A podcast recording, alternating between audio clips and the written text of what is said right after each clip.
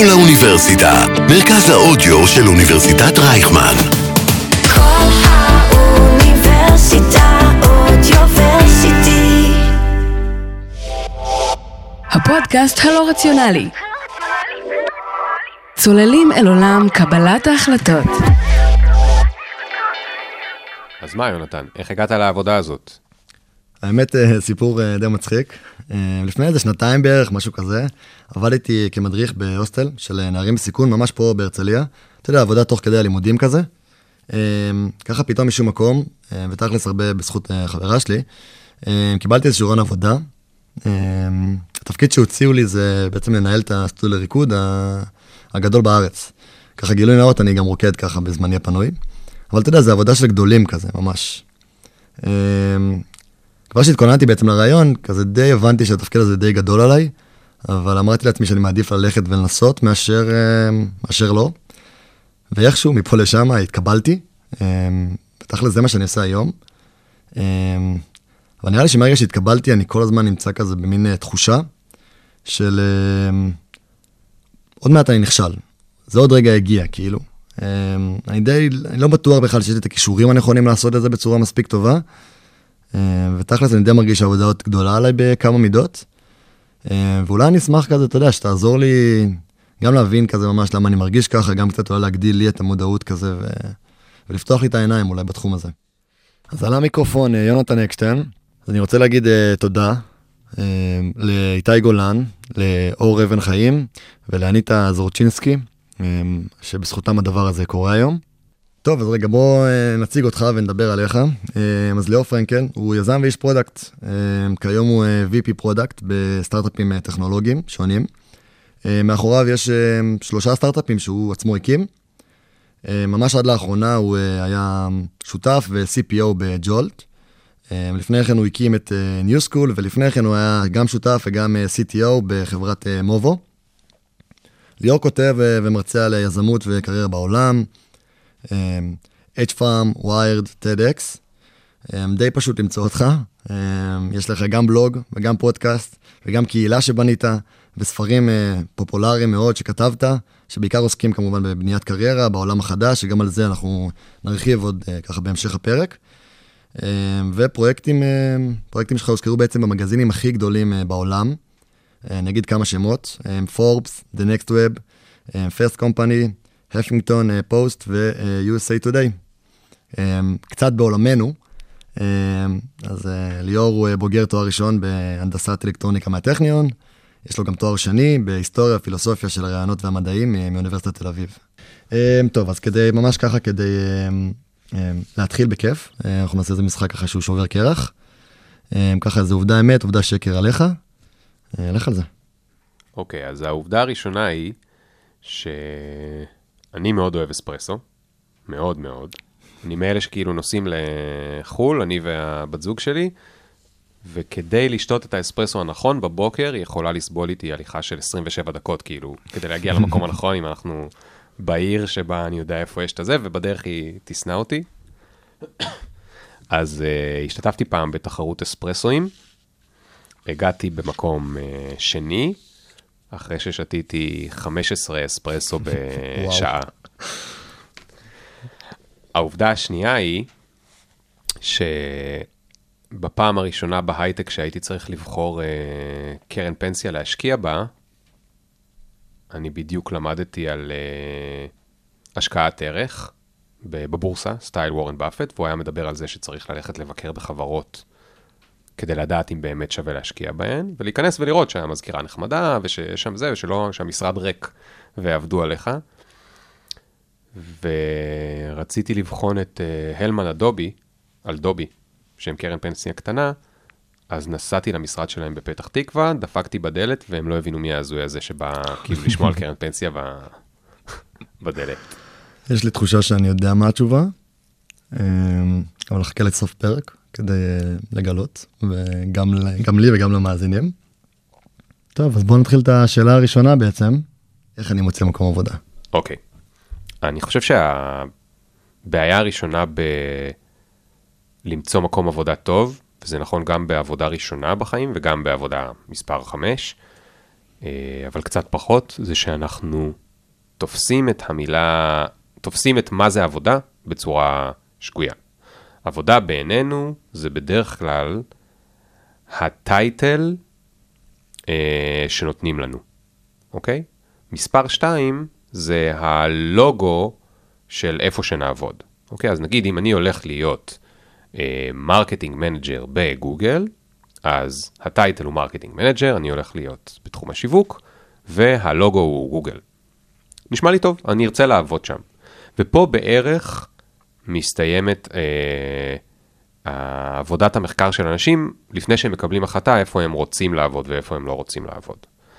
אבל יש עם זה הרבה בעיות. קודם כל, עבודה בנויה מהרבה פרמטרים, שהם לא רק ה-title והלוגו, עבודה בנויה, למשל, פרמטר שהוא הרבה יותר חזק משני הדברים האלה, זה מי יהיה המנהל הישיר שלך, או מנהלת. הם ישפיעו כנראה לא פחות אם לא יותר על המשך הקריירה שלך, אבל עזוב את המשך הקריירה שלך, על ההצלחה שלך בתפקיד, על האושר שלך בתפקיד.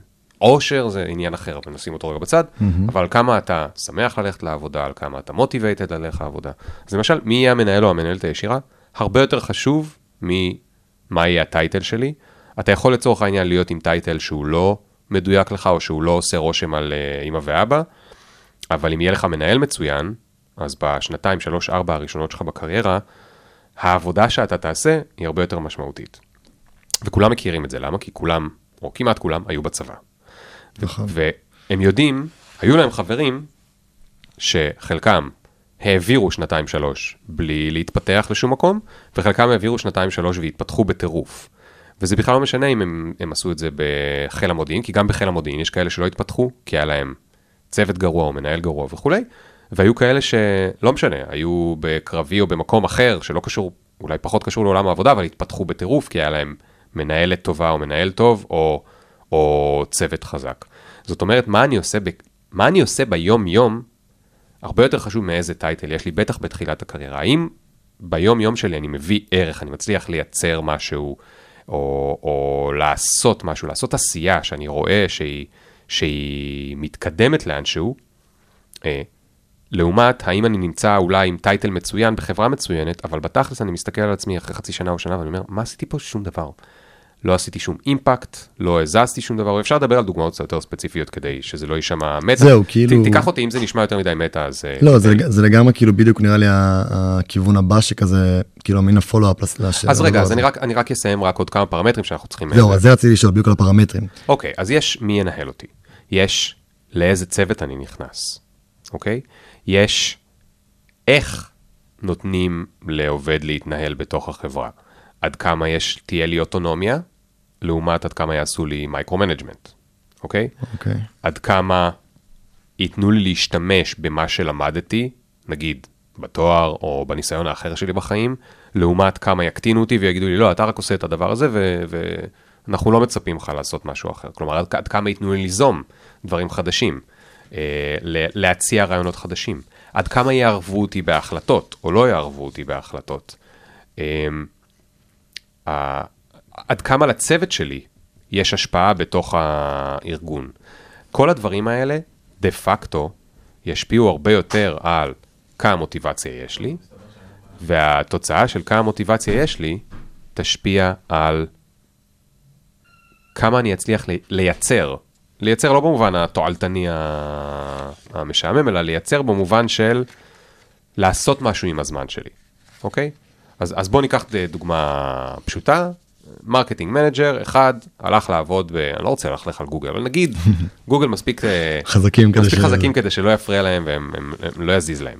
נגיד שהוא נפל בטעות על צוות לא טוב, או מנהל לא טוב, או זה, והוא נמצא שם ויש לו את האופציות של גוגל ואת השכר של גוגל, את הארוחת צהריים של גוגל, והוא מדהים, והוא אמר לאמא שלו שהוא עובד בגוגל, והיא נורא גאה בו, כי בניגוד לשנת 2000 היא יודעת מה זה גוגל, שנת 2000 היית אומר שאתה הולך לעבוד בגוגל, אני אומר לך למה אתה לא עובד ב-IBM. אמ, ו... אבל גוגל היא כבר חברה מאוד גדולה נגיד, יש בה הרבה אה, אה, בירוקרטיה, יש הרבה רגולציה, ואותו marketing. סליחה, אותו marketing manager התעורר בבוקר ואמר, יש לי רעיון ל-creative מדהים. אנחנו נעשה את הדבר הזה והזה, והוא יפרסם את המוצר החדש של גוגל, אוקיי? נגיד שגוגל המציאה אתמול את ג'ימל, אנחנו נעשה את הקריאייטיב הזה, וזה יגרום לכולם ללכת ולהשתמש בג'ימל, אוקיי. אוקיי? עכשיו יש לבחור הזה מסע אינסופי וכנראה בלתי אפשרי, לשכנע את כל מי שצריך כדי שישתמשו בקריאייטיב הזה אה, בפרסומות של גוגל, או בפרסומות לג'ימל, הם המציאו אתמול את ג'ימל. אוקיי? הוא הולך, הוא מנסה לשכנע את המנהל שלו, והמנהל שלו אומר לו שזה לא רעיון טוב, ואחר כך המנהל שלו אומר לו שהוא צריך לשכנע מישהו אחר, ואחר כך אומרים לו שאין תקציב, או אין תקציב, וכדי שזה, והוא בכלל לא בקריאייטיב, והוא לקחו אותו לצוות השני, וכו' וכו', והוא נלחם את המלחמות האלה וזה, והוא מרגיש שהוא לא זז לשום מקום, והוא לא עושה שום דבר. עוברים חודשיים, הוא עושה איזושהי עבודה לא מעניינת שאותו לא מעניינת, ואת הרעיון הזה שלו הוא לא מצליח לקדם לשום מקום, אוקיי? marketing manager אחר, הלך לעבוד בחברת יוסי ובניו. הוא לא התקבל, אפילו לסטארט-אפ הוא לא התקבל, אוקיי? הוא התקבל לסתם חברה שנקראת יוסי ובניו. אוקיי? אוקיי. הוא קיבל, הוא התקבל לסטודיו לריקוד שלך. אוקיי. אבל שם הוא ה-marketing manager הראשון. אז קודם כל יכול להיות שיש לו תסמונת המתחזה, אולי נדבר על זה אחרי זה, אבל הוא קם בבוקר והוא אומר, יואו, אני יודע איך אני אפרסם את, ה... את יוסי ובניו, יש לי רעיון מדהים.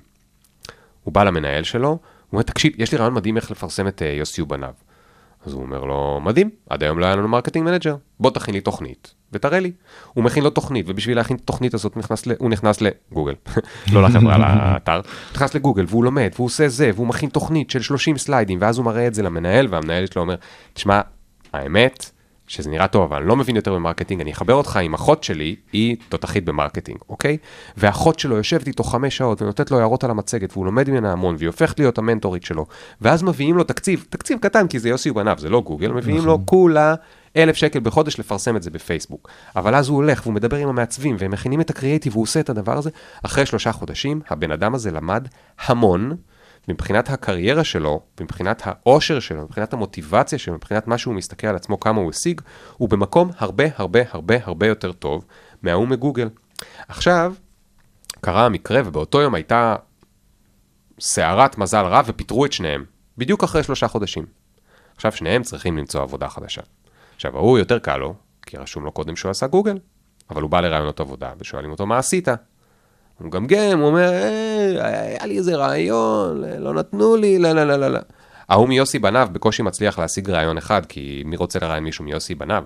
אבל כשהוא כבר משיג את הרעיון, אומרים לו, מה? זה מה שהספקת לעשות בשלושה חודשים? זה מטורף.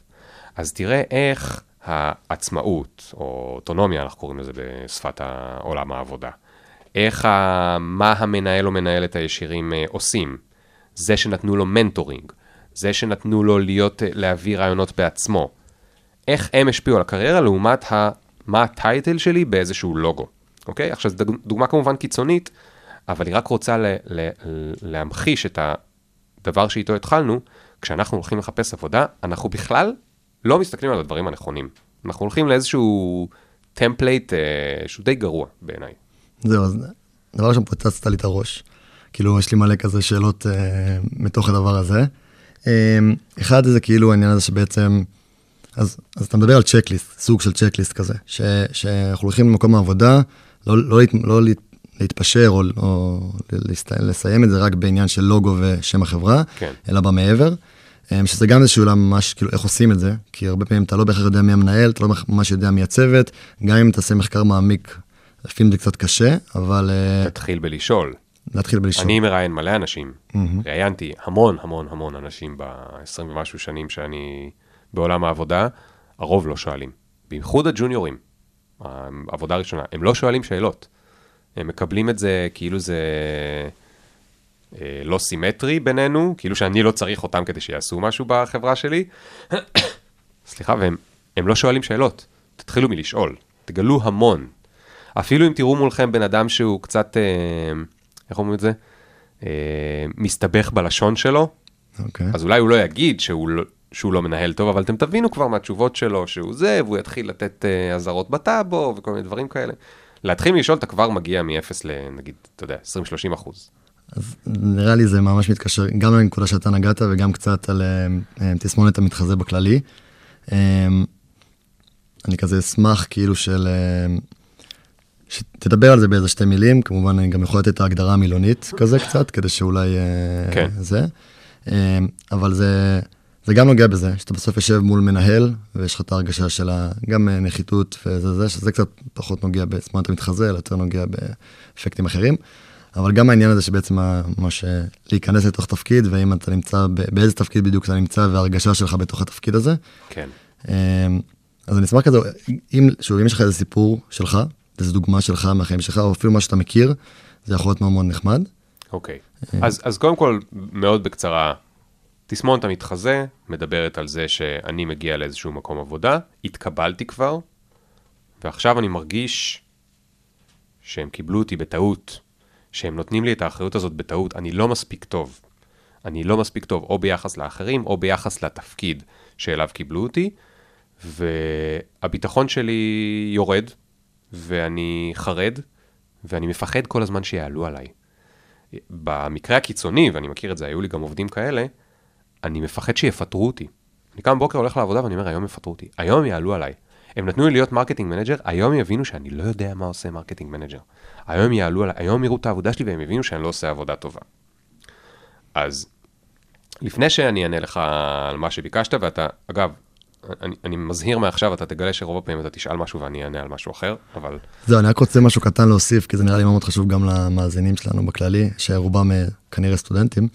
אמ, התסמונת המתחזה מדברת גם על עניין של ציונים, אמ, הרבה פעמים, על ההרגשה שקיבלת ציון טוב, האם באמת הוא מגיע לך, אה, ויש בזה כאילו עוד כמה רבדים, אז זה גם משהו אולי שקצת חשוב גם ש, שתדעו, כאילו, כן. שנדע. נכון. נכון. יש, יש אותו גם לא רק אצל אנשים שהולכים לעבודה, אני דיברתי בזווית הזאת, אבל לגמרי. נגיד דוקטורנטים, בשנים הראשונות שלהם, הם כמעט לכולם יש תסמונת המתחזה.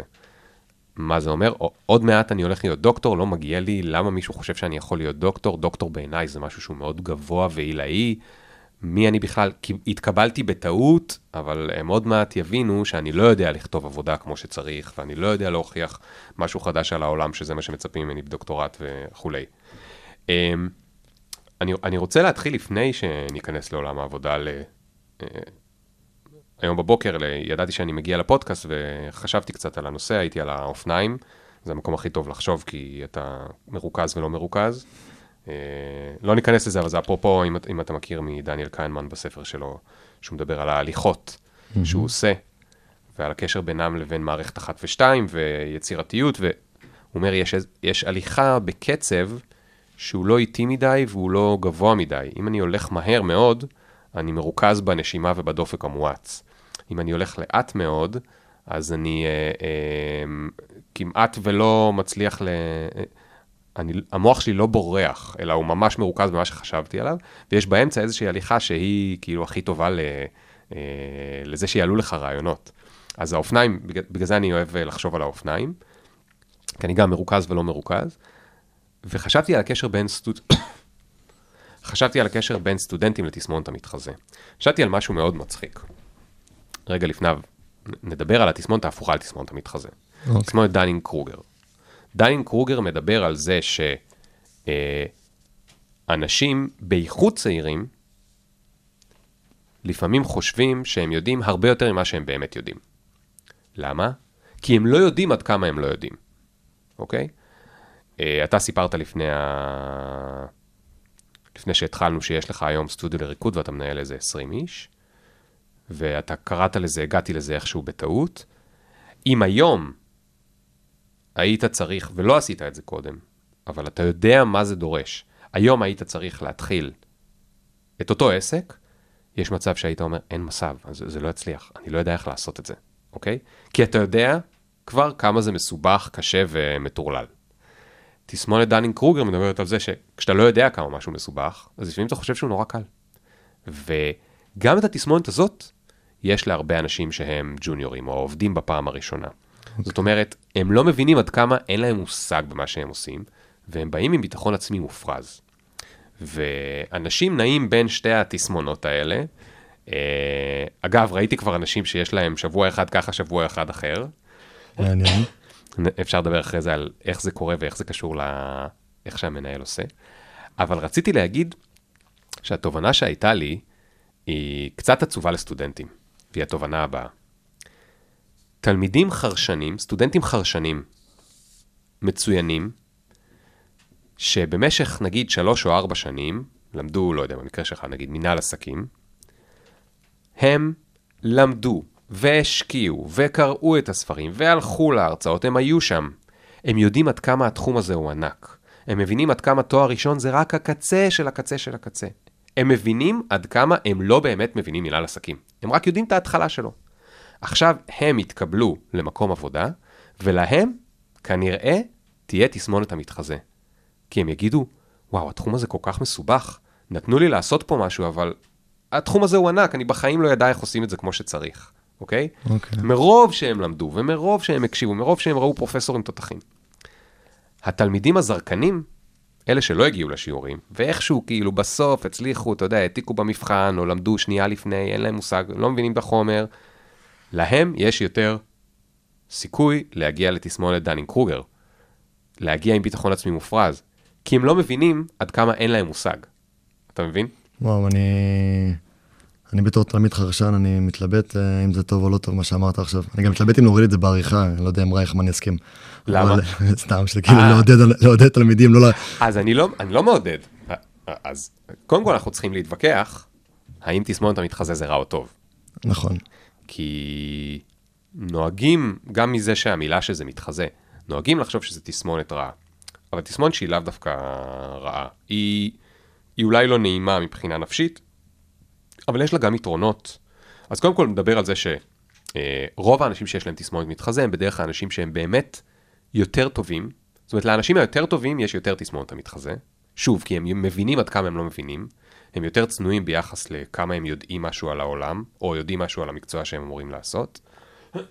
לתלמידים מצטיינים, יש הרבה פעמים תסמונת המתחזה. שוב, זה אמור להיות הפוך, נכון? הרי הם קיבלו את הציונים הגבוהים. לא, הם דווקא יודעים עד כמה, עד כמה העולם הוא מסובך. מדהים. אמ, בוא נדבר רגע על משהו טוב שקורה בתסמונת המתחזה. כן, אני, היה לי תסמונת המתחזה רוב הקריירה, נגיד עד לפני, אפילו, אני עכשיו בן 43, עד לפני 3 עד 5 שנים, באמת בהרבה מהדברים שעשיתי, עדיין יכלה להופיע לי תסמונת המתחזה. אמנם במנות קטנות לעומת גיל אה, 30 או 25, אבל עדיין זה יכל להופיע לי. השאלה היא מה אתה עושה כשיש לך את התסמונת הזאת. עכשיו, אם אתה תלמיד מצטיין, או אתה אומר תלמיד חרשן, מה אתה עושה? שיש לך את התסמונת, כן, אה, הרבה פעמים אתה בעצם, אתה צריך דבר ראשון לשחרר את זה איכשהו אצלך, להגיע למצב שאתה אה, גם מודע לזה, שזה נראה לי השלב הראשון ואולי הכי הכי חשוב. אה, אני כאילו, זה מצחיק, אני כאילו עונה על זה ותוך כדי אני חושב גם על עצמי, ואני אומר לעצמי, זה מה שאני צריך לעשות ואני עוד לא עושה את זה מספיק טוב. כן. אבל נראה לי דבר ראשון זה של המודעות. אה, ונראה לי הדבר השני זה אולי, אה, זה עכשיו מהראש, כן? של אה, אולי לשים לעצמך מין יעדים שבהם אתה רוצה לעמוד בהם ולהוכיח לעצמך שאתה מספיק טוב. רעיונות. רעיונות טובים. אבל זה רעיונות שרלוונטיים למי ששמע את הפודקאסט. בוא רגע נדבר על, נגיד שלך יש תסמונת המתחזה ולא היה את הפודקאסט הזה, אתה לא מבין בכלכלה התנהגותית, לא ידעת אפילו שיש ביטוי של תסמונת מתחזה. אתה מגיע למקום עבודה, ואתה אומר, fuck, אני לא טוב כמו שהם חשבו שהם. מה עושה תלמיד טוב? הולך ומתכונן. הוא כל הזמן מתכונן. הוא אומר, יואו, אני, מחר יש לי את המצגת הזאת לבוס, אני לא יודע לעשות את זה, אוקיי? בחור עם Dunning Kruger, פשוט הולך לראות כדורגל, קצת טיק טוק, נרדם, קם מהשעון המעורר בפעם התשיעית בתשע, תשע וחצי הוא במשרד, עושה את המצגת שלו, וכולי. מה עושה מישהו שיש לו תסמונת המתחזה? יכול להיות שהוא לא ישן כל הלילה והוא עובד על המצגת. עכשיו, קודם כל, המצגת שלו תהיה כמעט תמיד באמת יותר טובה. זהו, זו שאלה מתבקשת, כאילו, שאלה מתבקשת זה כאילו, בסוף, כאילו, מי, אתה יודע, שניהם, שניהם מגיעים, הם אפילו באותו תפקיד, הם אותו, כן. כי הרבה פעמים זה קורה שאתה כן. נמצא עם איזה קולגה, כן. ו... ואז אתה מגיע למנהל, ואתה יודע שמה שהוא עשה, הקולגה שלך הוא, הוא לא השקיע, או הרבה פחות השקיע ממך, אז כאילו, איך אתה מצליח ל...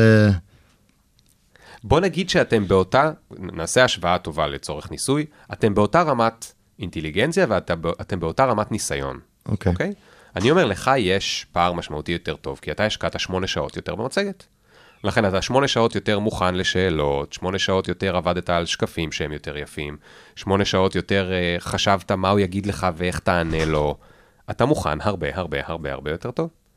עכשיו, אני טוען, אין לי על זה מחקר שראיתי או קראתי, אבל אני יודע להגיד לך מניסיוני, ומניסיוני עם עובדים שלי, שהיה להם תסמונת המתחזה, וזה מאוד קל לראות, שבסוף התוצרים שלהם באמת היו הרבה, הרבה פעמים יותר טובים, כי הם היו מתכוננים הרבה יותר מהלחץ שיעלו עליהם, אוקיי?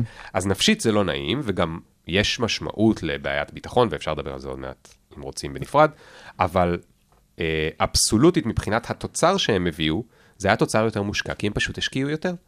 עכשיו, מה שקורה, זה שאתה משקיע פה עוד 8 שעות, פה עוד 4 שעות, פה עוד 8 שעות, פה עוד 4 שעות, אחרי שנה או שנתיים, יש לך פער אמיתי. אתה בשנה, שנתיים האלה, עבדת או למדת או התפתחת באמת יותר טוב מאשר, מאשר הבחור הקול השני, כי, אתה, כי, כי, כי, כי כל הזמן חשבת שיעלו עליך, וכל הזמן אה, התפתחת. ואז יש שתי אופציות.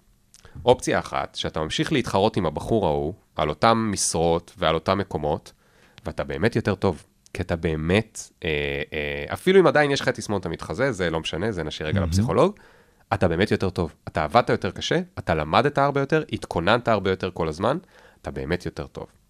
אלא מה העניין? אוקיי. שמכיוון שלמדת הרבה יותר והיית יותר טוב, יש מצב טוב שהמציאות כבר נתנה לך פידבק חזרה. או הבוס שלך, או שהעלו לך את המשכורת, או שקידמו אותך, ומה שקורה לך זה שאתה עכשיו רוצה לכוון כבר יותר גבוה.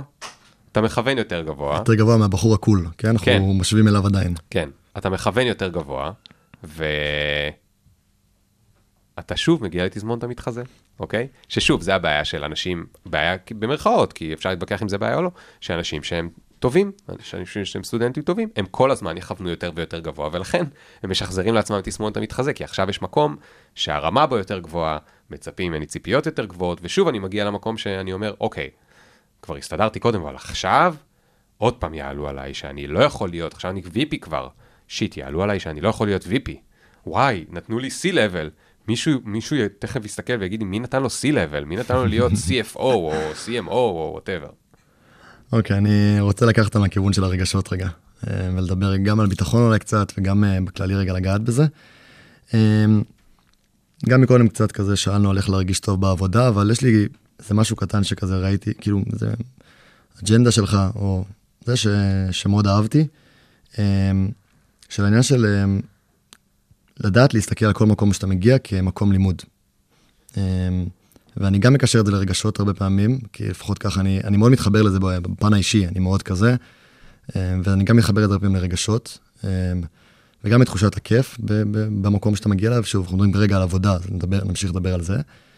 הייתי שמח לשמוע קצת יותר על זה, קצת יותר... אוקיי. אז קודם כל נתחיל בקישור לכלכלה התנהגותית.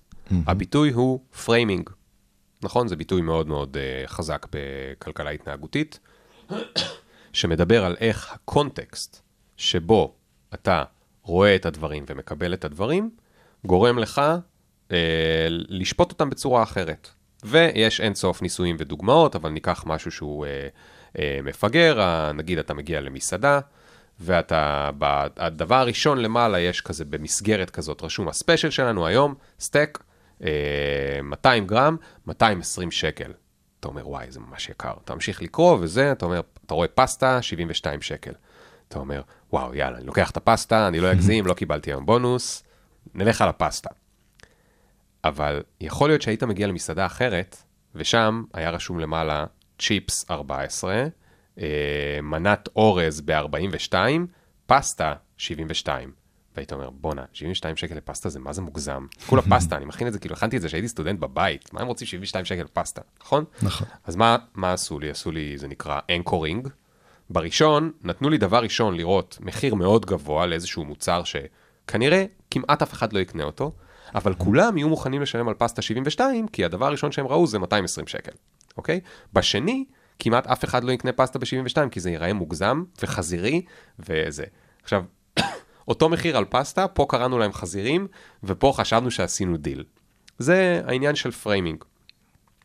עכשיו נחזור למה שדיברת עליו.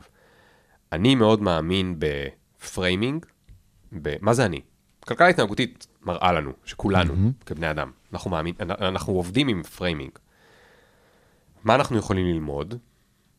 שאם נשנה לעצמנו את ה framing, אנחנו יכולים לשפר לעצמנו את, ה, את ההרגשה, אוקיי? אחד מה framing-ים שאני מאוד מאוד אוהב להשתמש בהם, זה שאנחנו כל הזמן נמצאים בלימודים. אני מסתכל על עולם העבודה כעוד עולם של לימודים. למה? אני איש סקרן, אני אוהב ללמוד, זה מענה אותי ללמוד, זה גם נחמד.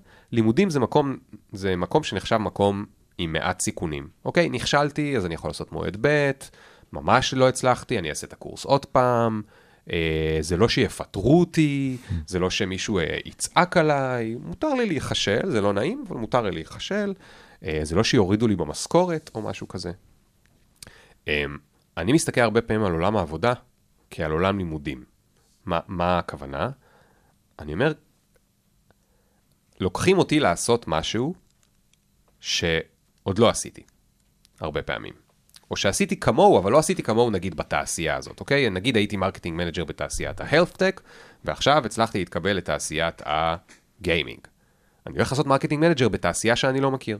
אז אני הולך ללמוד לעשות משהו חדש, ומשלמים לי שכר כדי לבוא ללמוד, נכון? נכון. למה? כי בסוף, אוקיי, עשיתי ניסוי שם ב marketing, הניסוי לא הצליח. לא מפטרים אותי כי הניסוי לא הצליח, כולם יודעים שזה ניסוי, נכון? נכון. השקענו קצת כסף, לא הלך, בסדר, ננסה משהו אחר, נשקיע קצת כסף, לא הלך.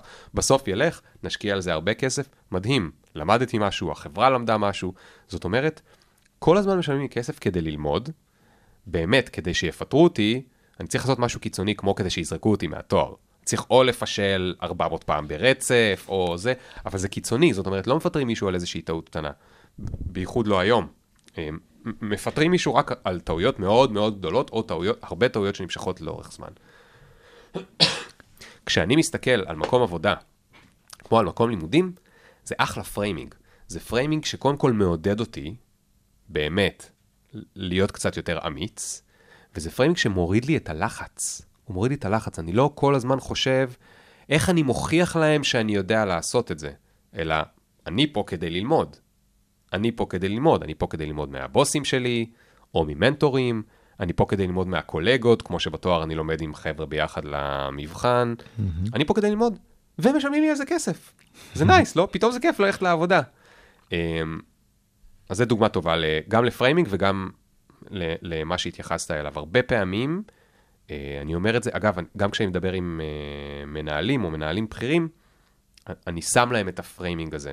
פתאום אתה רואה שכולם לוקחים את עצמם קצת פחות ברצינות, אה, ועם יותר, אתה יודע, תעוזה, רצון לנסות דברים, רצון ל- ל- ל- אמ, אה, לנסות מודלי חשיבה שהם עוד לא השתמשו בהם, כי פשוט צריך לעבור את המבחן, או, או, או להצליח לפתור איזשהו תרגיל. השאלה זה אם יש מקומות שבהם זה לא עובד.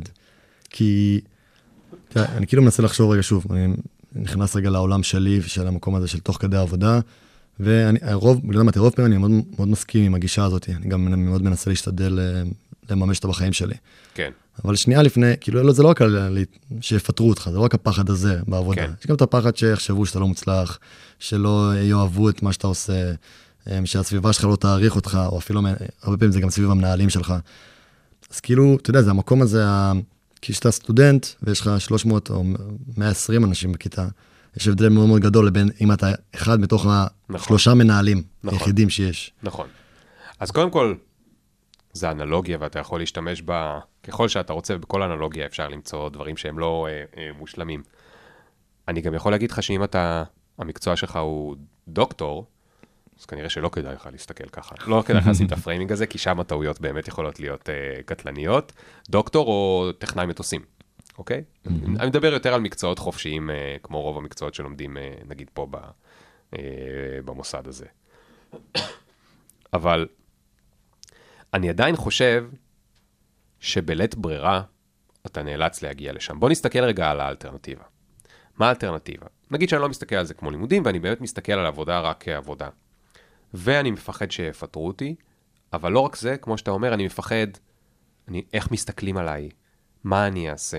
ועכשיו יש לך שתי אופציות, לקחת סיכונים או לא לקחת סיכונים. אתה יכול להגיד, אני לא לוקח סיכונים, אני, עושה, אני הולך רק על בטוח, אוקיי? אני עושה רק את מה שעבד לי פעם אחת, או מה שעבד למי שהיה קודמי בתפקיד. בדיוק את אותו דבר. האם זה מישהו שלדעתך יצליח, יקדמו אותו, יצליח לבלוט? לא, נכון, זה שלא. רגרסיה לממוצע. נכון. זה בדיוק בגלל זה יש את הביטוי הזה, זאת אומרת, גם אם במזל הלך לו איזה פעם, בלעשות את הדבר הזה כמו כולם, הוא פשוט יהפוך להיות משהו אפור שאף אחד לא יראה אותו. אז בכל אופן, כדאי לך, משתלם לך בטווח הארוך, לקחת קצת סיכונים, לנסות מדי פעם, יכול להיות שלא כל יום, כל היום, אוקיי? אתה לא יזם, אתה בסוף עובד איפשהו, עובד איפשהו, ויש לך ציפיות, אבל יכול להיות שנגיד אה, 20% מהזמן, אתה תנסה לעשות דברים קצת אחרת, אתה תנסה לקחת יותר סיכונים, ובכך יש לך יותר סיכוי שאחת ל, אתה תעשה איזשהו שלאגר ויגידו וואו. אני לוקח אותנו לכיוון אחר, קצת. אמ, אנחנו גם די מתקרבים לסיום אמ, שלנו. אמ, יש שתי נקודות שאני רוצה כזה לדבר עליהן, ותבחר נקודה. הנקודה הראשונה זה לדבר רגע על, בעצם על שוק העבודה ועל השינויים, על המצב היום קצת, כי זה משהו שמעסיק אותנו מאוד, הצעירים. אמ, והנקודה השנייה, שזה אתגר שאני מתמודד איתו, ואני גם יודע שהרבה חברים אה, מהתואר שלי מתמודדים איתו, זה העניין הזה של בעצם השילוב אמ, בין העבודה לבין החיים, שזה הרבה פעמים כולל בין הלימודים, או בין בת זוג, חברים, יציאות, ים בתל אביב, או כל דבר כזה או אחר. אני בוחר בנקודה הראשונה. אני הולך להגיד משהו שהוא... אה, אני מאוד מאמין בו, אז אני נשמע החלטי. whatever למדת באוניברסיטה, ו whatever המקום הראשון שתתקבל אליו, יש דברים שלא למדת אותם באוניברסיטה, והם, לטענתי, אבל תכף אני אסביר גם למה לא רק לטענתי, אלא לטענתם של אלה שהולכים בסוף לשכור אותך, הם אותו דבר חשובים, או אפילו לא פחות חשובים, אם לא לומר הרבה יותר חשובים, אוקיי? ונתחיל רגע מה... מהבסיס. אנחנו חיים בעולם חדש. הביטוי עולם חדש הוא ביטוי מאוד ישן. אה, העולם החדש זה ביטוי שאתה יודע, עם קולומבוס וזה, וכשג'יזס, כולם, כולם אמרו העולם החדש, העולם החדש, העולם החדש. למה אני מתכוון כשאני קורא העולם החדש, ואגב, האתר שלי נקרא העולם החדש, אז זה גם שם מאוד מעצבן, אבל אני גם מאוד אוהב אותו. למה אני מתכוון? מה שחדש בעולם החדש, כאילו, גרסה 17, זה שבזמנו, כשאמרו העולם החדש, התכוונו, יש איזשהו שינוי קריטי בעולם. ניקח דוגמה, המהפכה התעשייתית. עד עכשיו לא הייתה מהפכה תעשייתית, לא היו מכונות, לא היה אפשר לעשות ייצור המוני, עכשיו אפשר לעשות, אוקיי? זה תהליך שלקח בין 30 ל-100 שנה, וכל העולם היה צריך להתרגל מחדש לעולם שבו קיימות תעשיות ומכונות ומפעלים וכולי. זה היה שינוי מאוד קריטי, הוא שינה את החיים של, לא יודע, שליש לפחות, אם לא יותר, מאוכלוסיית אה, העולם, והיה צריך להתרגל אליו. ואותו דבר גם כשקולומבוס גילה את אמריקה, והרבה אירועים אחרים שקרו ב- בהיסטוריה שלנו, זו הייתה הכוונה כשאמרו אז העולם החדש. יש משהו קריטי, מסיבי, שהשתנה, הוא משפיע כמעט על כולנו, ועכשיו צריך להסתגל אליו. העולם החדש החדש, גרסה 17 או גרסה... רואים שעשית תואר בהיסטוריה. או גרסה 1120, זה העולם שבו שינוי, כמו שהרגע תיארנו, שינוי מסיבי, הולך לקרות שוב ושוב ושוב ושוב. זאת אומרת, במהלך חיינו לא נעבור שינוי אחד או שניים, וזהו.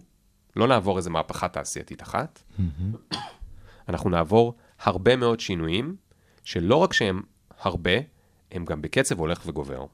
הטכנולוגיה מתקדמת בקצב אקספוננציאלי, וגם המרווח בין שינוי מסיבי לשינוי מסיבי הולך וקטן. אוקיי? עכשיו, מה זה אומר על עולם העבודה? ואני חוזר עכשיו אלינו, למאזינים, אוקיי? Mm-hmm. המאזינים הלכו ועשו תואר במשך 3-4 שנים. במשך הארבע שנים האלה, הרבה מהדברים שהם למדו עליהם בתואר כבר השתנו, השתדרגו, הגיעו למקומות אחרים. מה שלמדת לפני שנתיים, יש לו עכשיו, יכול להיות כבר, הגיעו ל insights חדשים, למסקנות יותר טובות, וזה רק שנתיים. מה זה אומר על מי שלמד לפני 20 שנה? לא יהיה אפשר היום להפסיק ללמוד כשסיימת את התואר.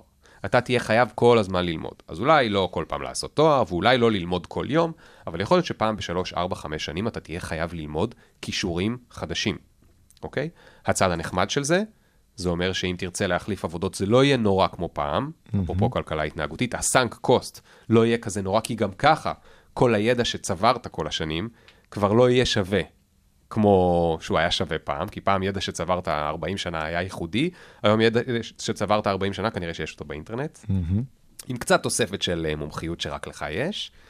אמ, ואם כל חמש שנים אתה תלמד מחדש skills חדשים וכולי, אז אתה גם ככה אה, אה, לא כזה נותן אה, אה, ערך למה שלמדת 20 שנה, אז ה sunk cost יהיה יותר קטן, מה שאומר שיהיה לך יותר קל לעשות שינויי קריירה. אתה פחות תהיה לך את הכובד הזה של, אני כבר 20 שנה בדבר הזה, אני לא מוכן ל- לעשות שינוי קריירה, כמו שדודים שלכם אולי, או בני דודים גדולים מספרים לכם, כן.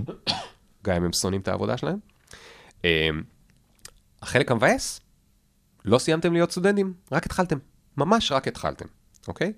וכשמסתכלים היום על עתיד עולם העבודה, יש אה, אה, פורום הכלכלה העולמי, החבר'ה שנפגשים בדאבוס פעם בשנה ואוכלים בורקסים עם אה, ביבי וכל החבר'ה, הם עושים משהו הרבה יותר מעניין מלאכול בורקסים פוליטיקאים, הם מוציאים פעם בשנתיים את דוח עתיד עולם העבודה.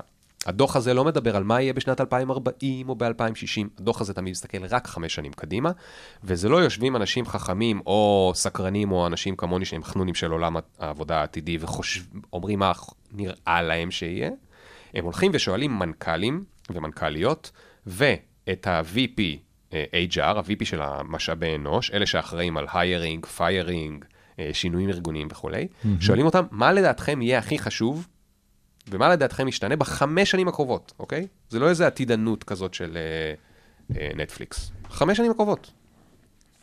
והם אומרים דברים כמו, יותר מ-50% מהעובדים שלי יצטרכו לשנות חלק מהסקילס שיש להם, לרכוש מיומנויות חדשות, אוקיי? והם אומרים, הרבה מאוד עבודות, נגיד בדוח האחרון מ-2020, 75 מיליון עבודות הולכות להיגרט, להיעלם, לא להיות שוות, או לאבד מערכן, אוקיי? כולל טבלאות שבהם, ואני מצטער שוב מהמאזינים שמקשיבים, טבלאות שלראשונה בהם מופיעים מקצועות מאוד מכובדים, בטח אצל האמא היהודיה, כמו רואי חשבון ועורכי דין וכולי, מקצועות שהם נחשבים, צריך להתקבל עליהם, קשה, אבל את החלקים הנמוכים שלהם למחשב קל לעשות. לא ניכנס עכשיו למה זה אומר, אבל המבין הבין. אה, ויש שם גם מקצועות אה, אה, אחרים, יותר נחשבים, פחות נחשבים וכולי. החדשות הטובות, הם אומרים, כמעט פי שתיים עבודות הולכות להיווצר. וואו. 140, אה, 130, 127 מיליון עבודות הולכות להיווצר חדשות. למה? מכל הטכנולוגיות והביזנס ליינס החדשים שנוצרו בשנים האחרונות, ושוב, תחזור 20 שנה אחורה. היום, ב-2022, יש אין סוף אנשים, למשל, דיברנו היום על, נגיד, על תחום השיווק, ניקח את תחום השיווק, אנשים שעובדים ב... על שיווק בפייסבוק, גוגל, לינקדאין, אינסטגרם, טיק טוק, הקריאייטיב לכל הדברים האלה, ה copy לכל הדברים האלה, ה- ה- איך בונים בכלל funnelים לכל הדברים האלה, mm-hmm. מה זה funnel מרקטיאלי, איך אתה עושה conversion בעמודי נחיתה, הנושא של עמודי נחיתה, SEO, כל הדברים האלה לא היו קיימים לפני 20 שנה, אוקיי? והיום אין ספור אנשים מתפרנסים מהם, וזה נכון לא רק בתחום השיווק, זה נכון בהרבה מאוד תחומים אחרים, גם בתחומי הלואו-טק, אנשים שהיום מתפעלים דרונים mm-hmm. אה, על פני אה, להיות אה, ראש צוות של אה, עשרה אנשים, כי במקום עשרה אנשים שיסיירו לך במפעל, הרבה יותר זול לשים אה, שלושה דרונים שיודעים mm-hmm. גם לצלם מרחוק, אה, גם לעבוד 24/7, גם לא להתלונן כשהם לא, הם לא אוהבים את השכר שלהם וכולי. בקיצור, אתם הולכים לא להפסיק ללמוד. אם אתם רוצים שיהיה לכם יתרון תחרותי, ואתם תצטרכו להתנהג בצורה מאוד מאוד מאוד שונה מההורים שלנו. ורק עכשיו אני מגיע למה שרציתי להגיד בהתחלה. והנה ה... אה, עצה הכי טובה שיש לי לכל מי שרוצה יתרון תחרותי בשוק כזה שהוא שוק מאוד מסובך. אוקיי? שבו אתה כל הזמן צריך להוכיח מחדש שאתה יודע על מה אתה מדבר ואתה יודע מה אתה עושה. אפרופו תזמורת המתחזה. תקשיבו טוב. זה, אני קורא לזה פירמידת המיומנויות הקריטיות, אוקיי? פירמידת המיומנויות הקריטיות זה, מיו, זה מיומנויות, skills, ב, למי שמיומנויות זה מילה כבדה בשבילו, skills, שהם המיומנויות שבאותם דוחות של פורום הכלכלה העולמי, אותם מנכ"לים וסמנכ"לי משאבי אנוש אומרים שהם הכי חשובים לעובדים העתידיים שלהם, או במילים אחרות, העובדים שיהיו להם את זה ישגשגו, יפטרו אותם אחרונים, יקדמו אותם ראשונים, הם יהיו הכי חשובים לארגון, אוקיי? ואני לא הולך להגיד עכשיו לא מתכנתים ולא מעצבים ולא כל מיני מקצועות, אלא אני מדבר על מיומנויות שפעם קראו להם soft skills, mm-hmm. היום קוראים להם power skills, אוקיי? ואני אגיד לך מה יש בפירמידה. חוסן, זה הבלוק הראשון למטה. אתה תוכל גם לשים, אם אתה רוצה, יש לך שם אה, לשים את התמונה. חוסן, שזה היכולת להתמודד עם שינויים ומצבים מורכבים, כי בעולם העבודה הנוכחי, וזה שוב, מאזינים לזה סטודנטים, אם היו מאזינים לזה אנשים שכבר בעולם העבודה 5 עד 20 שנה, הם היו יודעים בדיוק על מה אני מדבר. פעם בשנה או פעם ברבעון, וזה לא משנה אם זה סטארט-אפ או גם בשטראוס זה נכון, אה, באים ומשנים את ה... מה אנחנו מוכרים, איך אנחנו מוכרים את זה. מגיע איזה סטארט-אפ שמשנה לכולם את המודל העסקי, ופתאום אנחנו צריכים לעשות membership למוצרים, פעם זה לא היה membership. אתה צריך שיבואו ויגידו לך, אחי, מהיום הכל השתנה, ולא להתעלף מזה, כי אפרופו כלכלה התנהגותית, האינסטינקט שלנו כשבאים עם שינוי זה להתנגד. אנחנו מאוד שונאים שינוי. הבלוק הבא זה התמודדות עם לחץ ועומס. זה הבלוק שנוגע לשאלה השנייה ששאלת אותי, על איזון חיים עבודה. אנחנו נמצאים במקום מאוד מאוד מאוד מאוד מסובך מבחינת איזון חיים עבודה, מאוד קשה להשיג אותו. Uh, מה שאני אוחז עכשיו ביד שלי סמארטפון, זה אומר שהעבודה איתי 24/7, לא משנה אם אני עובד רימוט, לא עובד רימוט, פוטנציאלית הבוס שלי יכול להשיג אותי 24/7, mm-hmm. אני עשוי, או עלול, תלוי מי אתה, להיות זמין 24/7. בזכות הטכנולוגיה, כמות הידע והמידע שיש לי כדי לקחת החלטות בעבודה היא אינסופית. אני נמצא בהמון, בקבלת החלטות אינסופית, שזה משהו שגם כלכלה התנהגותית מעמיס לי על המוח, אנשים שונאים לקבל החלטות, אבל הם צריכים לקבל הרבה יותר החלטות היום, במשך היום ובמשך החודש. מה שאומר שהעומס עליי הוא מאוד מאוד מאוד גבוה, בתוך כל זה אני צריך לתפקד. אז התמודדות עם לחץ ועומס זה הבלוק השני. הבא בתור זה גמישות מחשבתית, growth mindset, אני בטוח שיהיה לך על זה פרק, אז אני נעשה כבר טיזר או ספוילר. הבא בתור זה למידה אקטיבית. למידה אקטיבית זה אומר היכולת שלי, נתנו לי בעיה שאף פעם לא נתנו לי קודם, או שאף פעם לא הייתה לחברה שלנו קודם, וגם אין לי מילי ללמוד, ואני צריך להבין כמה וממי ומה אני צריך עכשיו ללמוד, בין אם זה לקרוא בלוג פוסט של 10 דקות, ובין אם זה אני צריך לקחת עכשיו קורס של שלושה חודשים, כדי להצליח לפתור את הבעיה הזאת בתוך העבודה. אוקיי? נתנו לי משימה שאף פעם לא נתנו לי קודם. הבא בתור זה יצירתיות וחשיבה ביקורתית, לא צריך להסביר uh, למה זה חשוב. הבא בתור זה תקשורת בין אישית ואינטליגנציה רגשית. למה? כי אם יש לי את כל מה שאמרנו עד עכשיו, אז אני צריך לדעת איך לעשות את זה עם הקולגות שלי, עם המנהלים שלי ועם אנשים אחרים בארגון שאני רוצה להוביל איתם פרויקטים. כמעט אחרון זה הובלה ללא מרות ומנהיגות, mm-hmm. אוקיי? ולמעלה יש חדשנות. ארגונים היום חייבים, בייחוד ארגונים שהם לא סטארט-אפים, חייבים להביא חדשנות לתוך הארגון. הסיבה שהדברים האלה נמצאים בפירמידה, זה בגלל שארגונים כל היום מחפשים חדשנות. ואני יוצא לפגוש מלא, אתה יודע, אינטל, מייקרוסופט, חברת חשמל, תעשייה אווירית, ארגונים מכל מיני סוגים, ו- ואפשר לסווג אותם עד כמה הם עולם חדש או לא. Mm-hmm. הם כולם רוצים חדשנות בארגון. אבל מה הבעיה? שאי אפשר לעשות חדשנות אם אתה לא יודע כשיש לך רעיון איך למכור אותו לאחרים ולעבור את הפוליטיקה הארגונית. ולא יכול להיות לך רעיון אם אתה לא יודע יצירתיות כמו שצריך. ואתה לא תהיה טיפוס יצירתי אם לא יהיה לך growth mindset, ואתה תאמין, אפרופו מה שדיברנו לפני הפרק, mm-hmm. שאפילו שאתה כאילו אמרו לך עד היום שאתה רק ריאלי, אתה גם יכול להיות קריאיטיבי, או ההפך, ולא תהיה לך גמישות מחשבתית אם אתה כל היום תהיה עסוק ביום-יום ובאופרציות שיש לי, ולכן אתה צריך לדעת להתמודד עם לחץ ועומס, ולכן אתה צריך לדעת להתמודד עם חוסן. וזו הסיבה שזה נמצא בכלל בפירמידה. כי בעצם עכשיו, הכל קשור אחד לשני. נכון, ומובן. הכל נבנה אחד על השני. הבנתי. ולכן שארגון בא ואומר, למה אין לנו חדשנות? שכרנו מומחה חדשנות, והוא פתח לנו אקסלרטור בחברה, מה שעושים כמעט בכל חברה גדולה. פתחנו אקסלרטור, איך זה שהחברה שלנו עדיין לא חדשנית? כי אתם מביאים נגיד עובדים לתוך האקסלרטור, הם מתלהבים נורא לבנות רעיונות חדשים, ויום אחרי לא, לא, לא לימדתם אותם איך למכור את הרעיון, הם נתקלים בפוליטיקה הארגונית, מקבלים פטיש בראש וחוזרים לקיוביקל שלהם. אבל עזוב רגע את זה שזה בפירמידה, הרבה יותר חשוב למאזינים, בנקודת זמן הנוכחית שלהם, אה, שזה אחרי, ה... לקראת עולם העבודה, זה לא העניין שזה פירמידה, אלא אלה מיומנויות, שאם יהיו לכם אותן, יהיה לכם יתרון תחרותי משמעותי בשוק העבודה, אל מול מישהו אחר שאולי קיבל ציונים קצת יותר טובים, או אולי הוא מתכנת קצת פחות טוב או יותר טוב, הוא איש תקשורת קצת פחות טוב או יותר טוב, אבל אין לו את המיומנויות האלה. טוב, אמ, אנחנו נעשה מין סיכומון קטן, בסדר, בנקודות, ואם יש כמובן דברים שאתה רוצה להוסיף לי ככה באמצע, אז אתה לגמרי מוזמן. אמ, קצת מה, מה דיברנו היום. אמ, דבר ראשון, שיש דברים יותר חשובים מטייטל ולוגו, וצריך אה, להבין שאתה מה חשוב לך כשאתה מחפש אה, את המקום העבודה הבא שלך. סטודנטים חרשנים אה, יודעים כמה הם לא יודעים. הרבה, הרבה פעמים שווה לשנות את ה framing אה, שאתה נמצא בו, כי זה יכול לגרום לך להרגשה יותר טובה, ואולי גם לאושר באלף. צריך לדעת לקחת סיכונים, כל אחד במידה שלו ובכמה שהוא אוהב להסתכן, אבל יש לזה גם את ה benefit של זה. טיפ קטן וחמוד זה לרכוב על אופניים, או לצאת להליכה. אמ, אל תפסיקו ללמוד, אני שם את זה כזה במין כותרת אה, גדולה, אמ, כי זה משהו שממש ליווה אותנו בערך כל הפרק. אמ, יש את, אה, וזו הנקודה האחרונה פחות או שדיברנו עליה, שזה כל נושא של בעצם דוח העתיד, עולם העבודה העולמי, שאנחנו ניתן לזה גם אה, לינק פה בביו שלנו.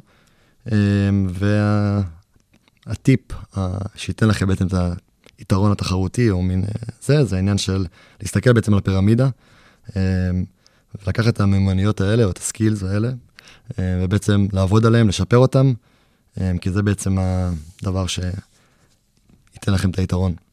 אמ, יפה, אז אני בעצם, אה, עכשיו הגענו ממש לסוף, אנחנו כזה בשלבים האחרונים, אבל ממש לפני שאני אגיד תודה רבה על הכל, אני רוצה את התשובה, אני, גם אני וגם המאזינים אה, במתח. אני אתחיל נראה לי בהימור שלי, שזה ככה יותר, קצת יותר יאללה. מעניין. אמ, אני חייב להגיד שיש לי אה, ככה מודיעין קודם, בגלל שהבאתי לך אספרסו, אה, איתי הביא לך אספרסו. כן. אז יש לי איזו תחושה כאילו שזה זה מצד אחד, יש לי הרגשה שאולי זה הטעיה, Mm, אז אני אלך על הפנסיה, אה, שזה העובדה האמת. נכון. אבל עכשיו תספר לי איך חשפת אותי. אה, איך חשפתי אותך? אה, גם פרטים קטנים, שכזה תמיד, אה, ככל שאתה... אבל גם באספרסו ניסיתי, קודם כל אתה צודק. אבל גם באספרסו ניסיתי לדחוף פרט קטן עם אשתי וה-27 דקות וזה. תשמע, הרבה לא פעמים, עבד?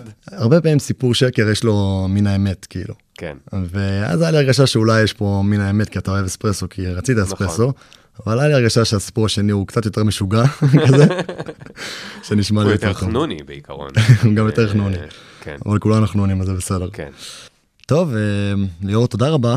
אה, ממש מרגיש שלמדתי היום המון דברים, וגם אה, המאזינים שלנו. אה, נראה לי עד כאן אה, לפרק הזה, וניפגש בפרק הבא. אז נהניתם מהפרק? אפשר למצוא עוד פרקים שלנו, ספוטיפיי, אפל וגוגל פודקאסט.